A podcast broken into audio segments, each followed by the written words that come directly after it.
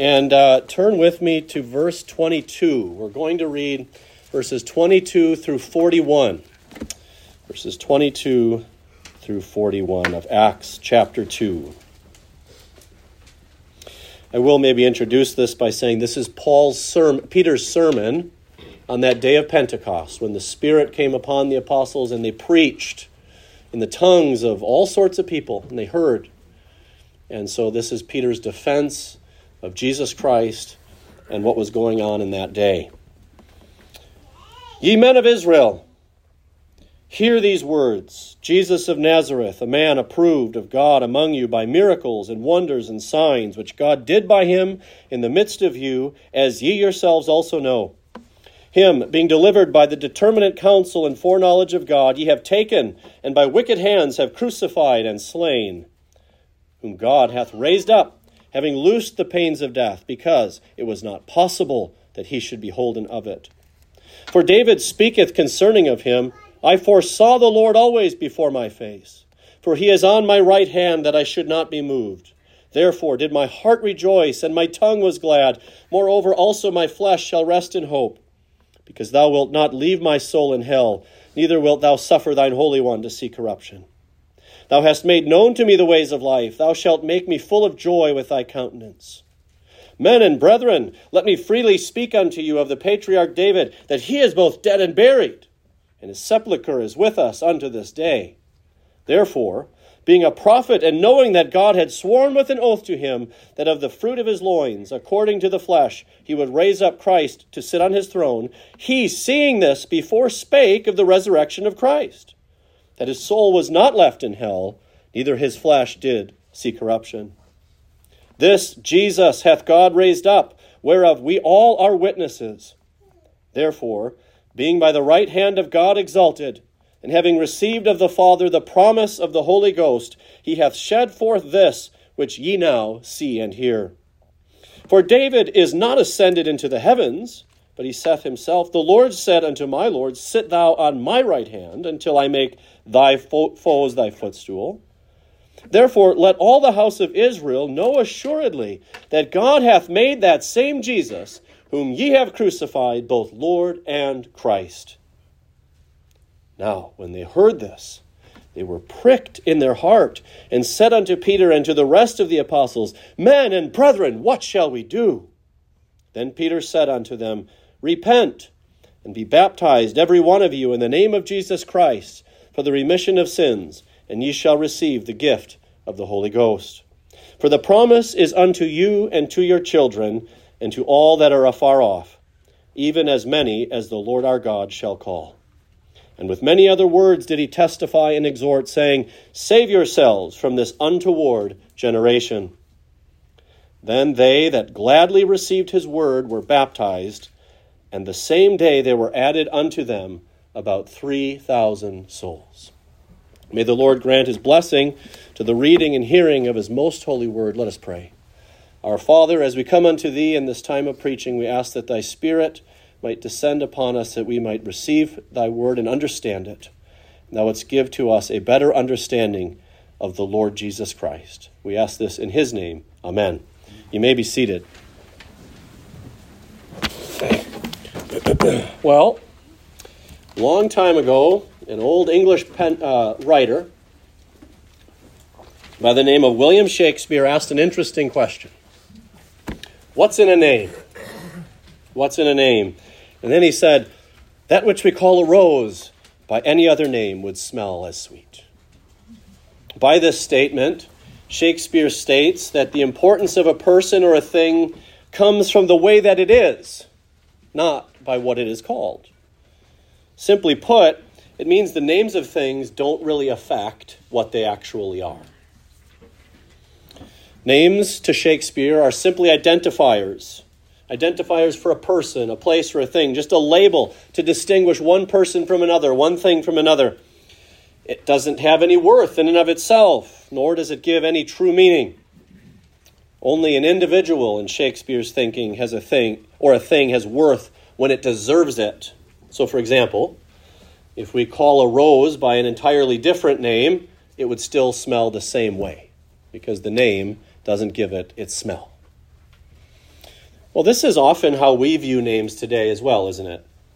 In general, our names are simply labels, arbitrary words which are intended to identify a person, a place, or a thing. There is a sense, however, boys and girls, maybe the names that you have are not entirely arbitrary. Right? Maybe your parents named you, uh, gave you a name that was a family name. Maybe they gave you a name that sounded a certain way. Maybe if they're like me, they like the way it looked in cursive. I know, silly, arbitrary. Maybe the name that you have was a reflection of what they hoped you would be. And oftentimes, I think we'd kind of do that in our church. We give names to our children as a reflection of the things we love, we value, and we hope that you are. Um, but in any any case, they're not prophetic. They don't they don't say what you will be. And your parents did pick them for their reasons, not for some greater purpose, really. But you know, not all names are arbitrary. In fact, in the Bible, names are something more than arbitrary labels. They describe a person, they describe a place, they describe a thing, and what they do is they indicate the essential character and nature of that to which the name is given. If you think about this with me, think of what we've learned in Genesis already. Um, how did Adam name the animals in Genesis 2? According to their nature. He gave them a name that reflected what they really were. Adam also named his wife Eve. Why? Just because he liked the name? No. It means Eve means living. And he names her Eve because she's the mother of all the living people in the earth. Further, sometimes biblical names are prophetic they can be assigned by God for His reasons. We learned about that in Genesis 5, didn't we? God assigned the name Methuselah to Methuselah to testify that when he died, death would come. Noah is a given the name rest by God. Why? Because he's picturing the rest that comes to the godly when God judges the wicked. Right? These are prophesying an event. Sometimes these names can prophesy a function. All right? Maybe you're thinking of a few names. One that comes to mind for me as a prophetic name is God changed Abram's name to Abraham because this guy who didn't have any kids was going to be the father of a multitude. Right? His name's changed with a prophetic function. Or how about Jesus giving Saul the name Paul? Well, you think, well, what does that what does that really mean? Well, Paul's a Roman name. Saul's an, a, a Jewish name. Who is Paul an apostle to? The Gentiles. Jesus gives Paul a Gentile name to as a as a prophetic uh, aspect of what he would be as a uh, apostle to the Gentiles. And this, brothers and sisters, is also true of our Redeemer's name of our Redeemer's name. Our Redeemer became a man, right? Our Redeemer is the second person of the Trinity, God the Son, who was and has always been God. But he took on human flesh and became a man. And as a human being, he was given a personal name. We know that name to be Jesus. It was a name he was given as a boy. As we shall see, they didn't call him Jesus. That was not he wasn't he didn't have an English name. He had an Aramaic name more likely that was used. But this name, Jesus, in its English form was the name he answered to and his parents called. He was a real boy with a real name and he answered to that personal name. As he grew, he became known as uh, Jesus Bar Joseph, Jesus the son of Joseph, or Jesus of Nazareth, as we saw Peter call him in his sermon. Though unknown to people in his day, although to a select few they knew, this personal name Jesus was not arbitrary, was it? We know that. It was prophetic. It was given by God to describe his character, his office, his function, not simply an arbitrary label. He wasn't given a label because Mary liked the way it sounded or Joseph thought, I want him to be this certain person. Right? It was given to him by God for a reason. What's more is our Redeemer has more than just a personal name, he has an official title. And, boys and girls, you know that title already, probably without even realizing it. If you've memorized Shorter Catechism question 21, it tells us the official title of Jesus. The question in question 21 is Who is the Redeemer of God's elect? If you know it, you can say it with me. The only Redeemer of God's elect is the Lord Jesus Christ, who, being the eternal Son of God, became man, and so was, and continueth to be, God and man, in two distinct natures, but one person forever. The Lord Jesus Christ. That's the official title. The combination of the personal name Jesus and the titles Lord and Christ for our Redeemer are often used in Scripture to describe his official office, his official character, his official mission, and his official function as the only Redeemer of God's elect. Did you know that the title, the Lord Jesus Christ, is used 84 times together in the New Testament? 84 times. The Apostle Paul loved this title as an introduction to his epistles. Do you know how many epistles Paul wrote? 13. Do you know how many times he introduces his epistles with the Lord Jesus Christ? 13. Um, as an example, Romans 1 7, this is how Paul would formulate it. To all that be in Rome, beloved of God, called to be saints, grace to you and peace from God our Father and the Lord Jesus Christ. Or 1 Corinthians 1 3. Grace be unto you and peace from God our Father and from the Lord Jesus Christ. That's his introduction formula very often. And in this apostolic greeting of Paul, we see something very important about this title. He's equal with God. He's equal with God. And because you can see his equality with God the Father in that title, you know it's a divine title. It's a title that describes the fact that our Redeemer is God. Now, how do you know it's a divine title? Well, where does divine grace and peace proceed from? From God. And who does Paul say it proceeds from? The Lord Jesus Christ. Right? He's made equal with God. You see, the title, the Lord Jesus Christ, testifies above all else to the deity of the person whom history often describes as Jesus of Nazareth, whom Pilate called the King of the Jews, whom the Jews would call Rabbi, whom the Muslims would call a great prophet, and whom the religious leaders of his day called blasphemer, and his disciples called Master. You see, the Lord the title the Lord Jesus Christ testifies that he is not just a man in the sense that those people knew him. Of the 13 epistles, the apostle Paul uses this title also in the benediction in his farewell 11 times. He doesn't do it in every one, but 11 times, but in those in those farewell benedictions, he will often formulate it this way as in Romans 16:20. The grace of our Lord Jesus Christ be with you. Amen or Galatians 6 18. Brethren, the grace of our Lord Jesus Christ be with your spirit. Amen. Notice here that the Redeemer is set by himself. Right? So we're still in the context of Paul uh, showing the equality of the Lord Jesus Christ with the Father.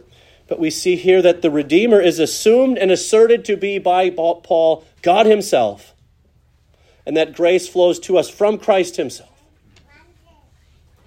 In Acts 2, now turning back to our passage, in Acts chapter 2, um, we see that these titles are brought together by Peter. They're brought together by Peter so that we might know that the man with the personal name Jesus of Nazareth was more than just a man, but that God had set the incarnate Son of God apart from all other men to be the only Redeemer of God's elect. That's what Paul, that's what Peter is saying here in this chapter. In verse 22, look at verse 22. Turn to it, Acts 2 22. Ye men of Israel, Peter says, hear these words Jesus of Nazareth, a man approved of God among you by miracles and wonders and signs, which God did by him in the midst of you. This is no mere man. This is a man approved by God. By what? Miracles and signs and wonders. If you go to verses 32 and 33, this Jesus hath God raised up, whereof we are all witnesses. Therefore, being by the right hand of God exalted, and having received of the Father the promise of the Holy Ghost, he hath shed forth this which ye now see and hear. And this is the Spirit poured out upon, upon these men, these apostles, to preach powerfully in different languages. Right? This is, this is God testifying that this risen Jesus was more than just a man. And then in verse 36, he builds, he builds it up he, he crescendos in his sermon to, Therefore, let all the house of Israel know assuredly that God had made that same Jesus whom ye have crucified both Lord and Christ. We see here that the Father is pleased to ordain and establish the Lord Jesus Christ as our only Redeemer, just as he had promised in the Old Testament. And Peter's sermon draws on the Old Testament. Why? Because that's the scripture that he had. But for our sakes, let's let's just draw out and remind ourselves where we might see this. We we see this establishment of of Christ, our Redeemer, uh, as the Lord Jesus Christ in Isaiah 42 1. Isaiah 42 1, where Isaiah, speaking of the Redeemer to come, shows that the Father describes him as his elect the one decreed to take upon him the function of bringing judgment to the Gentiles. There, Isaiah says, Behold my servant, whom I uphold, mine elect, in whom my soul delighteth. I have put my spirit upon him, and he shall bring forth judgment to the Gentiles. God the Father raises up the Son, described as a servant, to bring the gospel to the Gentiles. This is taught in Psalm 110. Psalm 110, you remember remember that phrase, the Lord said unto my Lord, Sit at my right hand. Well, what's being said there, what's being taught in Psalm 110 is the Lord, God the Father, says to my Lord, the Lord Jesus Christ, Sit at my right hand with authority and power. That's what it means to be at the right hand of the Father. You function as his right hand, right? You have the authority of him. Speaking of the greater Son of David, you could turn to Psalm 89 in verses 20 and 36 to 37, the Holy Spirit declares that the Redeemer would be anointed. He would be established in his office as a ruling and reigning Redeemer, being anointed and established upon an everlasting throne. Psalm 89 is important because it's that Davidic covenant. And, and who was David? The king. And he was a type of Christ. He pictured Christ in the Old Testament as one that had been anointed by God with authority and David pictured Jesus Christ to come. Of course, we have, we have this in the New Testament as well.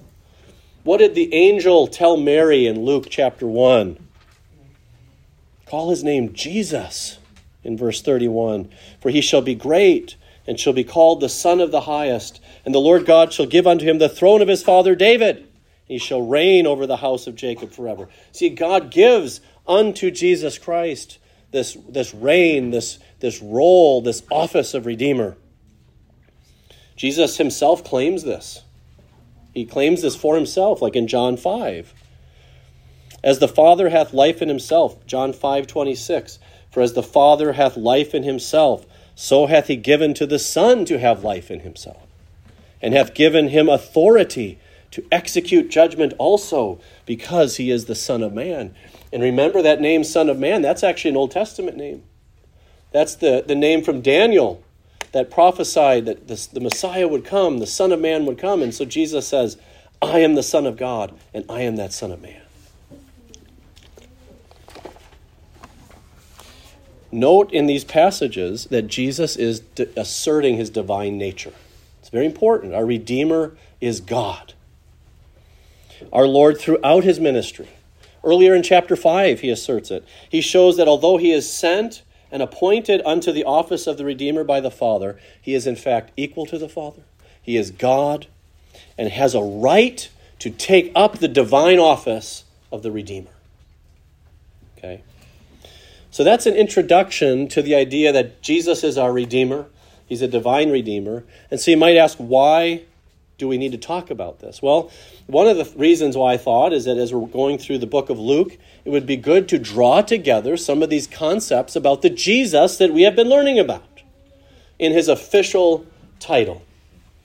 Also, studying the names and the title of our Redeemer provides important insight into his nature, into his character, into who he is as our Savior, as our Redeemer.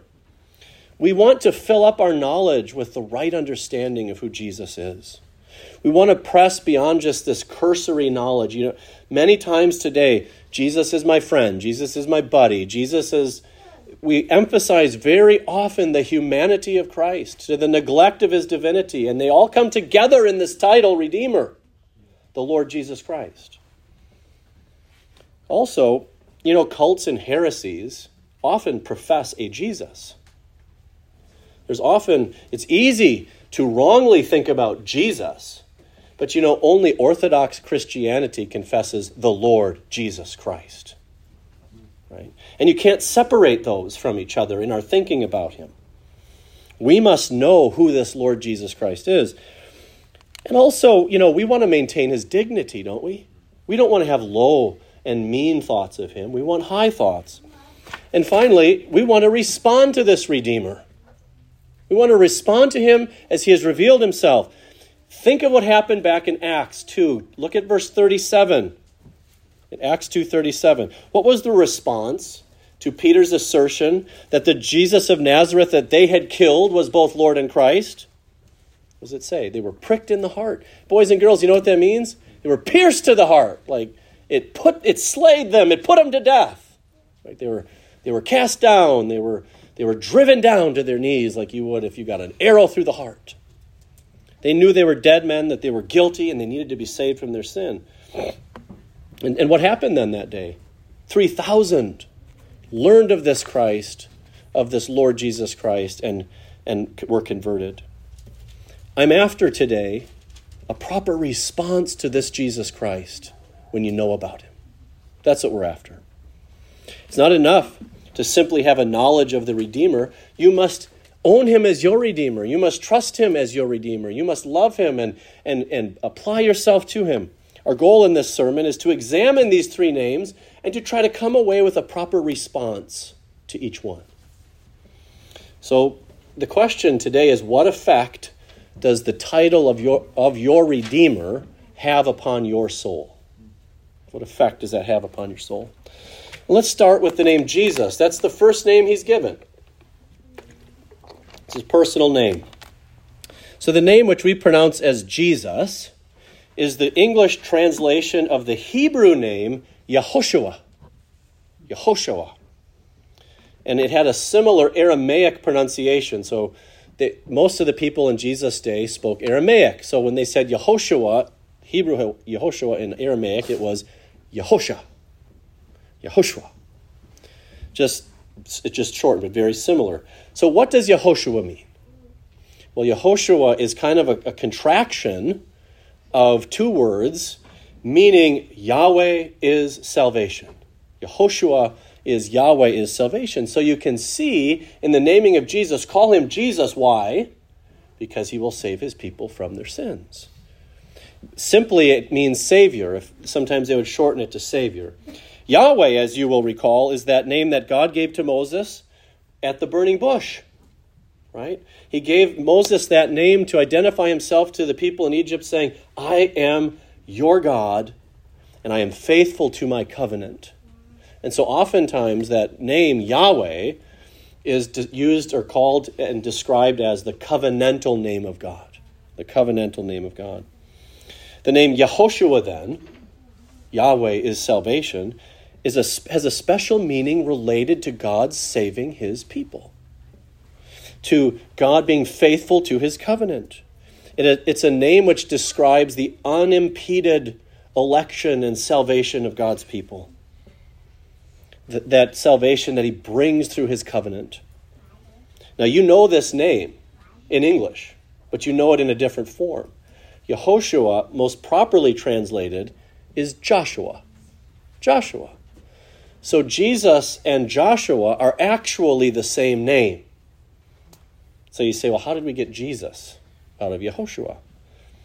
Well, it's kind of complicated and there's some twists and turns. The name Jesus comes to us through the Greek translation of the Hebrew Old Testament. The English name Jesus, J E S U S, is the anglicized version of the Greek name Iesus. So, like if you read the Bible in Greek and you came to the name Jesus, it would say Jesus. Jesus is that transliteration of that Greek Jesus. So there's a jump, right, from, from Jesus to Jesus. The name Yehoshua is most properly translated Jesus in the Greek. But why do we, why do we say Jesus instead of Joshua? Well, it's to distinguish this particular Jesus from all the other Joshuas. But the name means the same thing. The bottom line is that Jesus and Joshua are the same name and have the same meaning, and it's the meaning that is most important to us when we think about him.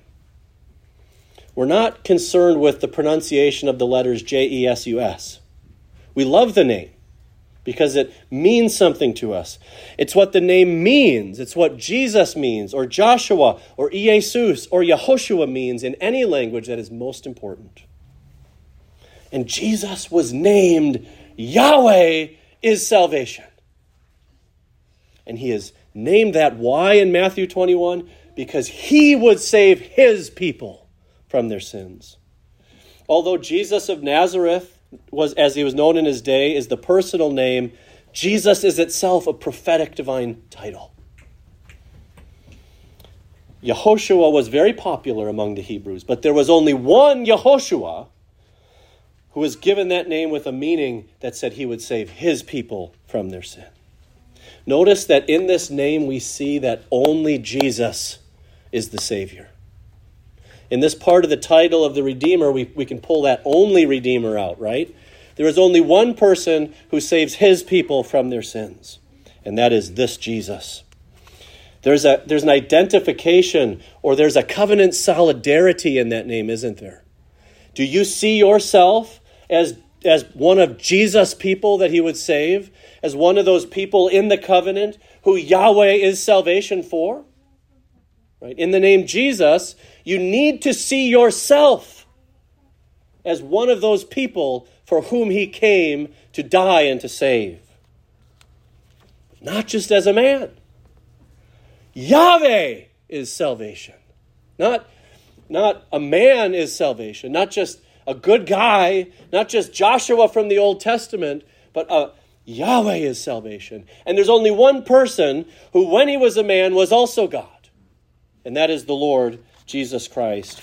And the Gospels are replete, and they're filled up with teaching us that Jesus is God. And, and there's one passage in particular that I go to, would remind you of. It's John 20. John, in, in the book, it's kind of a summary of the book. John does not give a chronological description of the entire life of Jesus, but he says, And many other signs truly did Jesus in the presence of his, of his disciples, which were not written in the book. But these that are written, that ye might believe that Jesus is the Christ, the Son of God, and that by believing ye might have life through his name. It is through the divine power of our Redeemer's mediation and us being united to him in that great love that we are given life. The idea from John of having life through his name, it, it describes the identity that you have in being named with him. Right? What's the importance of baptism? You have Christ's name placed upon your forehead. You are no longer your own. You've been bought with a price. It's that identity with Yahweh as salvation through which our salvation comes. And you can see this title throughout, throughout the Bible. Uh, you're not going to find the name Jesus in that title in the Old Testament, but you will find its function and you will find his Hebrew name brought together. In Exodus 15 2, let me read it for you. The Lord is my strength and song. He is become my salvation. He is my God, and I will prepare him an habitation, my father's God, and I will exalt him. The Lord is become my salvation is the bringing together of the Hebrew Yahweh is salvation. They were singing of Christ in Exodus 15. The Psalms express this title over 42 times in bringing those together. Psalm 27 1, it says, The Lord is my light and my salvation. Whom shall I fear? Yahweh is my salvation. Psalm 38 22, Make haste to help me, O Lord, my salvation. You, might, you could read that. Make haste to help me, Jesus, Yehoshua. Psalm 89 26 expresses the title of Jesus by being the rock of my salvation. Psalm 118, 14, we're going to see this this evening, is, is virtually the same as Exodus 15. The Lord is my strength and song and has become my salvation. You see, the Old Testament believer looked forward to the salvation of the Lord and saw Jesus in his function, the real meaning of Yehoshua, of Jesus. The Gospels, too, display that Jesus of Nazareth was no mere man. And the, the apostles expand on it. And that's what you have in Acts chapter 2. Peter connects this name, Jesus, with the only way of salvation, right?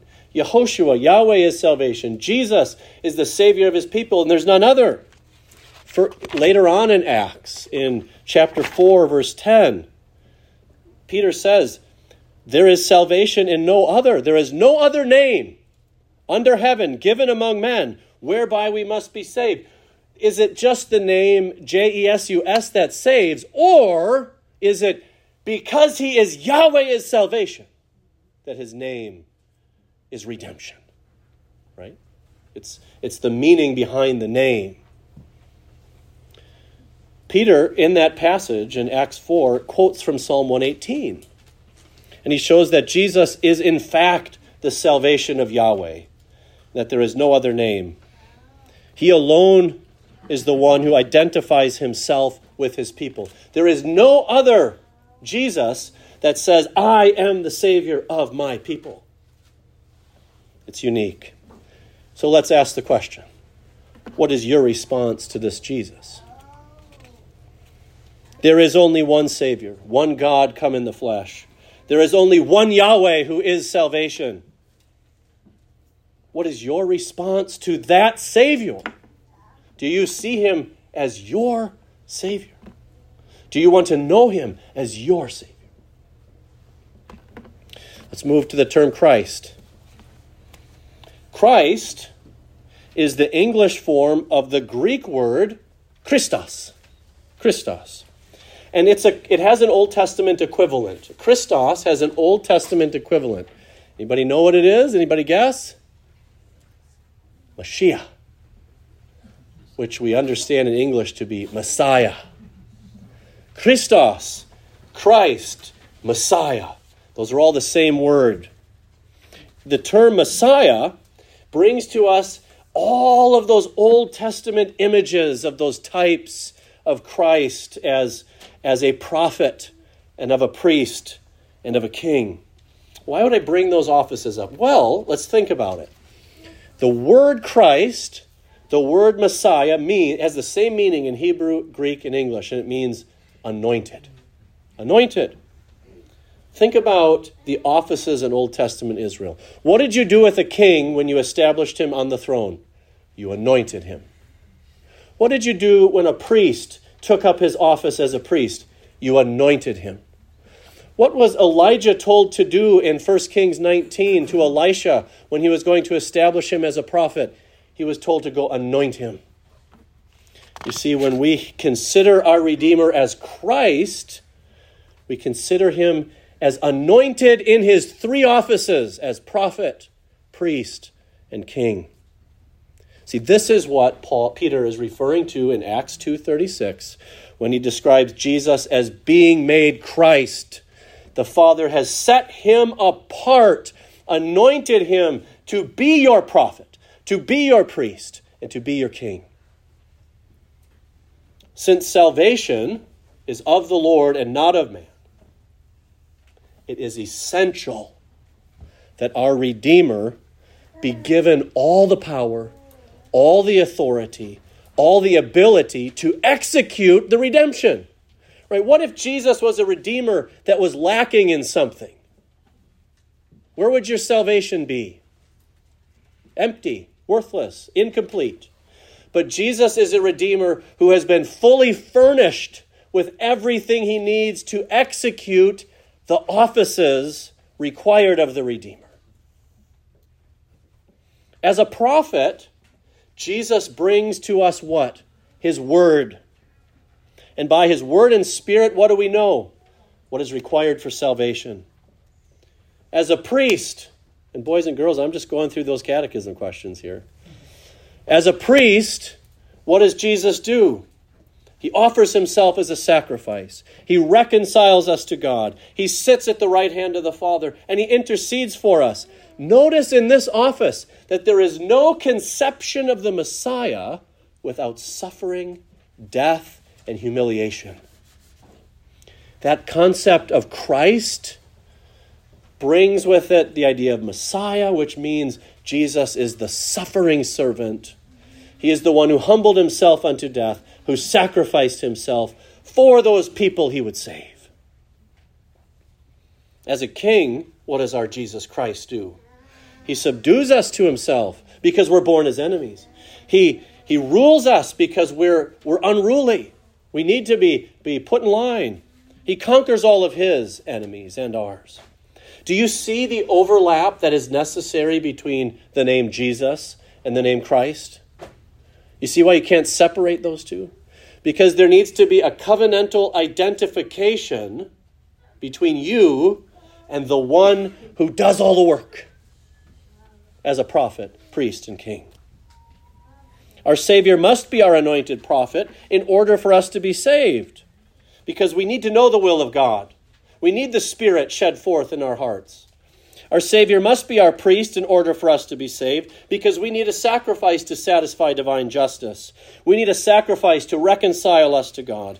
We need union with that priest so that when we come before him in prayer and worship and we live before him, he sees Christ's righteousness and the fulfillment and the sacrifice and the blood that covers us rather than our own wickedness. And he must be our anointed king because we are born enemies of God and we are not able to love him until he subdues us to himself. Again, within the Old Testament, this is pictured for us again and again. This concept of Messiah to come is woven through the scriptures. Deuteronomy 18 18, and I'm just going to give you some of these because we are going to run out of time. But Deuteronomy 18 18 describes a prophet which would be like Moses, but better. Psalm 110:4 describes a priest which would be better than Aaron. He would be of the order of Melchizedek. He would be an eternal priest. Psalm 45, 6 through 7 describes a king which would be like David, but better. Right? So, in those types, those images, those pictures of the Old Testament, there's always the concept that this Messiah, this anointed one who's coming, is going to be better than what we see today. Now, the New Testament, standing on it from the other side of the cross, right? Those Old Testament believers are looking forward to Christ to come. On this side of the cross, we see the fulfillment of all those promises. Great book to go to to understand those fulfillments is the book of Hebrews, right? In in Hebrews 3 1 through 6, we see that Moses was a faithful servant and prophet in the house of God, but Christ is better. He's the fulfillment because he's not just a steward in the house, a caretaker in the house, he's the Lord over the house. That's what the writer of Hebrews says in chapter 3. In Hebrews 7 and 8, um, speaking about Jesus Christ as a priest, it shows that Jesus is that one who was better than all of those priests of Aaron. And that, like Melchizedek, without father, without mother, he's an eternal priest. And this priest, what has he done? He's offered a sacrifice once and sits down. How many times did those priests of Aaron and those Levitical priests have to offer sacrifices? Every time they walk through the gate anytime they went into the Holy of Holies. And our Lord Jesus Christ is so much better because his divine nature made his sacrifice of infinite value. so that it only needed to happen one time. Well, how about a king? How about a king? Does the New Testament show the fulfillment of that? It does. As a king, Hebrews 1 7 to 9 shows that there's a fulfillment of what we talked about in Psalm 45, that there would be a better than David. John 12 also describes the fulfillment of the coming of the king. Let me read that for you. This is the triumphal entry. It shows very particularly the fulfillment of Psalm 118. On the next day, much people that were come to the feast, when they heard that Jesus was coming to Jerusalem, took branches of palm trees and went forth to meet him, and cried, Hosanna! Blessed is the King of Israel that cometh in the name of the Lord. And Jesus, when he had found a young ass, sat thereon, as it is written, Fear not, daughter of Zion Behold, thy king cometh, sitting on an ass's colt. The New Testament shows that Jesus is the Christ. Peter says, God has made this Jesus of Nazareth the Christ, the anointed prophet, the anointed priest, the anointed king. And so the question is what is your response to this Christ? Do you hear his word as an anointed prophet? And does it affect you? Do you see him as your sacrifice? The one who satisfies the wrath of God that you deserve, but he took? Do you see him as your anointed priest? Your anointed mediator, the one who goes between you and God and reconciles you to him? Do you see Christ as your king? Meaning, do you submit to Him? Do you seek to please Him in everything that you can do, to obey His perfect rule with joy, and to receive His great provision? What's your response to Christ? And then finally, the, these get shorter as we go through each one. The term Lord, the name Lord. The title Lord comes from the Greek word kurios. Kurios. It has the sense of being in authority, a master of some estate or, or some kingdom. When used to address someone of, of authority or rank, it has an idea of respect and reverence. When the Old Testament, within the Old Testament, we find these words. You'll, right? You read the Old Testament, you find the word Lord. Well, those are one of two words in the Old Testament Yahweh and Adonai. We talked before about Yahweh having that special covenantal name. And so when, when the Israelites thought of God as the covenantal God, they thought of him as absolute sovereign. Absolute sovereign with special covenantal authority. When they thought of him as Adonai, they thought of him as the one who ruled over all things. Adonai or Yahweh. In the context of the application to our Redeemer, the title Lord refers to all of that supreme dignity, all of that authority to which the Redeemer alone is entitled. He alone has won the victory. He alone has saved his people from their sins. He alone is the prophet, priest, and king, and so he is Lord. The title Lord describes Jesus Christ as the one to whom the Father has given all authority, both in heaven and earth. And isn't this what Christ told his apostles before he ascended up into heaven? In Matthew 28, all authority has been given unto me. Therefore, go, make disciples of all nations.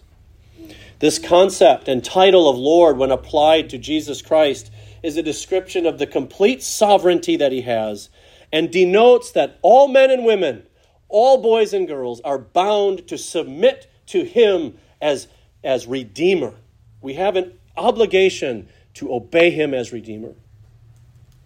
Yet the wicked cannot, but are obligated to. It is a sin not to believe in the Lord Jesus Christ. Beyond mere sovereign power, when applied to Christ, this title also describes something very comforting and good. He's a provider. He has, he's a protector. He's a tender ruler. And he exercises that provision, protection, and tender rule over his people as a good Lord of the manor, as a good Lord of the world. Remember that Jesus' name describes salvation for his people, and it's these people which find comfort. It's these people which find provision. It's these people which find protection. When this is applied to that personal sovereignty that Jesus has over us, Jesus' rule and care for his people is for the ones he loves. For the ones he loves. And so, do you see how it is necessary for Lord and Jesus and Christ to be kept together?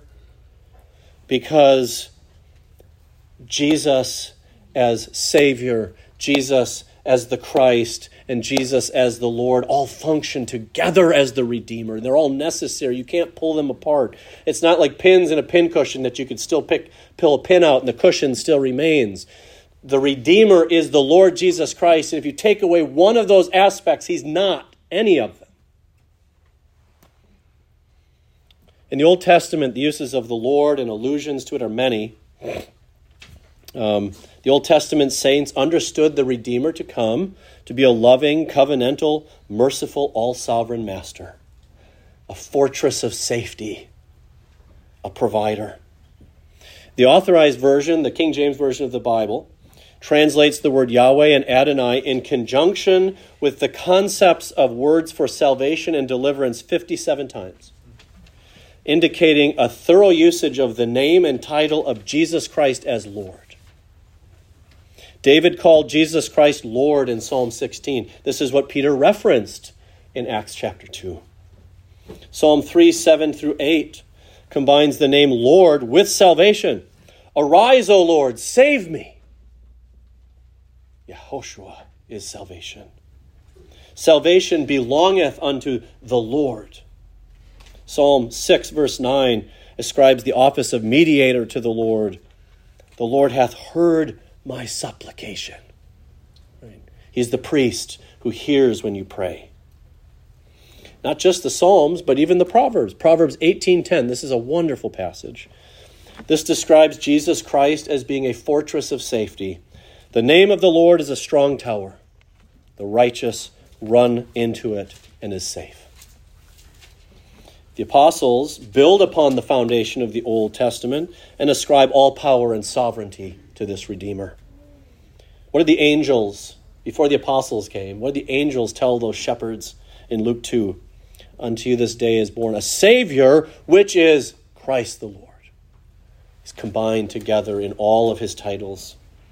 Matthew 12 and Mark 2, Jesus claims the, the lordly authority over the Sabbath day. Jesus describes himself as Lord with a, as a divine title. You know what? He lets his followers call him that. That's important to know that Jesus let them do that. And then we come to one of the greatest passages about this particular concept Philippians chapter 2, 5 through 11. And this is, this is where we're going to finish. So if you could just turn there Philippians 2, 5 through 11. We see the exaltation of Jesus Christ as Lord by the Father. The Apostle Paul in Ephesians chapter 2, verse 5 says, Let this mind be in you, which was also in Christ Jesus, who being in the form of God thought it not robbery to be equal with God, but made himself of no reputation, and took upon him the form of a servant, and was made in the likeness of men. And being found in fashion as a man, he humbled himself, and became obedient unto death even the death of the cross. You see the humiliation of the Messiah. Wherefore, God also hath highly exalted him and given him a name which is above every name, that at the name of Jesus every knee should bow of things in heaven and things in earth and things under the earth, and that every tongue should confess that Jesus Christ is Lord to the glory of God the Father. Again, what do you see in this passage? The connection of all of those names with one Redeemer, one official title, one official office. Now, R.C. Sproul has something very interesting to say about this regarding the Lord, Kurios. He says, if we read the passage too quickly, we may jump to the conclusion that the name that is above every name is in fact Jesus. But in fact, Jesus was a common name the Greek equivalent of Joshua. It is not the name Jesus which is exalted above every name, it is the title Kurios, Lord. Jesus is not only Kurios, Lord, but he is Kurios Kurion, meaning Lord of Lords. He is the one to whom all sovereignty in the entire universe has been given by the Father. That is the name by which we express our allegiance, our reverence, and our adoration of Jesus Christ. So when you cry out unto the Lord, you're expressing the allegiance that you are one of His people. So, what is your response to this all sovereign, all loving, all merciful, and all faithful Lord? The idea of Jesus Christ as Lord requires total submission. There cannot be a concept of receiving Christ as your Savior, as your, sacri- as your sacrifice, as your priest, without submitting to Him as Lord. Submission to Jesus Christ as the Lord means that we receive everything in His Word to be true and we believe it. It means that we do everything He requires of us to do with joyful obedience. It means that we trust in Him for the eternal care and provision of our souls. And it means that we take comfort in that provision, not looking for provision somewhere else. Well, in this sermon, we have tried to piece together the official title of your Redeemer, the Lord Jesus Christ. We've shown that his name is not arbitrary, but it comes to him by biblical, God ordained authority it describes what he is, and it has a precious meaning to us because of what he is and what he does for us. We have endeavored to improve our conceptions of our Redeemer and to fill up our understanding of him. We've seen him in the Old Testament, we've seen him in the New Testament, and we have demonstrated that we must have a whole Redeemer in order to be saved. We must have the entirety of the Lord Jesus Christ leaving nothing out. Brothers and sisters, this Jesus of Nazareth, a real person in history, has been approved of God to be the Savior of his people. He has been made Lord, he has been made Christ, and he has been exalted by God the Father. What is your response? Will you draw near to this Redeemer? Will you find your salvation in him? Will you find him to be your prophet, priest, and king? Will you submit to him as Lord and give to him all the reverence, all the respect, all the honor that is due to the Lord? Will you find your hope and comfort in him as your Yahweh saves, as your Savior? If you already trust in him, will you draw closer to him? Endeavoring to learn more of him, conforming yourself more and more to what he is? In a moment, we're going to close the service with singing Psalm 22. In verse 27 of that psalm, it describes the people of the earth remembering the name of the Lord and turning unto him. As we grow in our knowledge of the Lord Jesus Christ, you must turn unto him.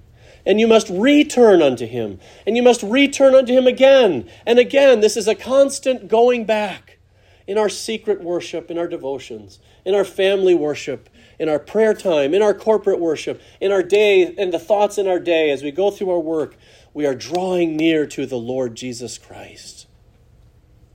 Dear brothers and sisters, if you know him, then draw closer. If you do not know him, then as those Jews back in the day of Peter, you stand under the judgment and wrath of God and you must repent and believe on the Lord Jesus Christ to be saved. And you must do it today. Today is the day of salvation. Do not harden your heart, thinking that, like Lamech in, in Genesis, that you've got a lifetime to live and God will let you go. After death, it comes. Believe upon the Lord Jesus Christ, and you will be saved. Amen. Let us pray. Our Heavenly Father, we do ask that Thou wouldst indeed give us ears to hear and minds to understand the truths of the Lord Jesus Christ. We thank Thee for Him, that He is our Savior, that He is our prophet, priest, and king, and that He is the all supreme and all caring covenantal Lord. We ask that His name would be glorified in all the earth. In Jesus' name, amen. amen.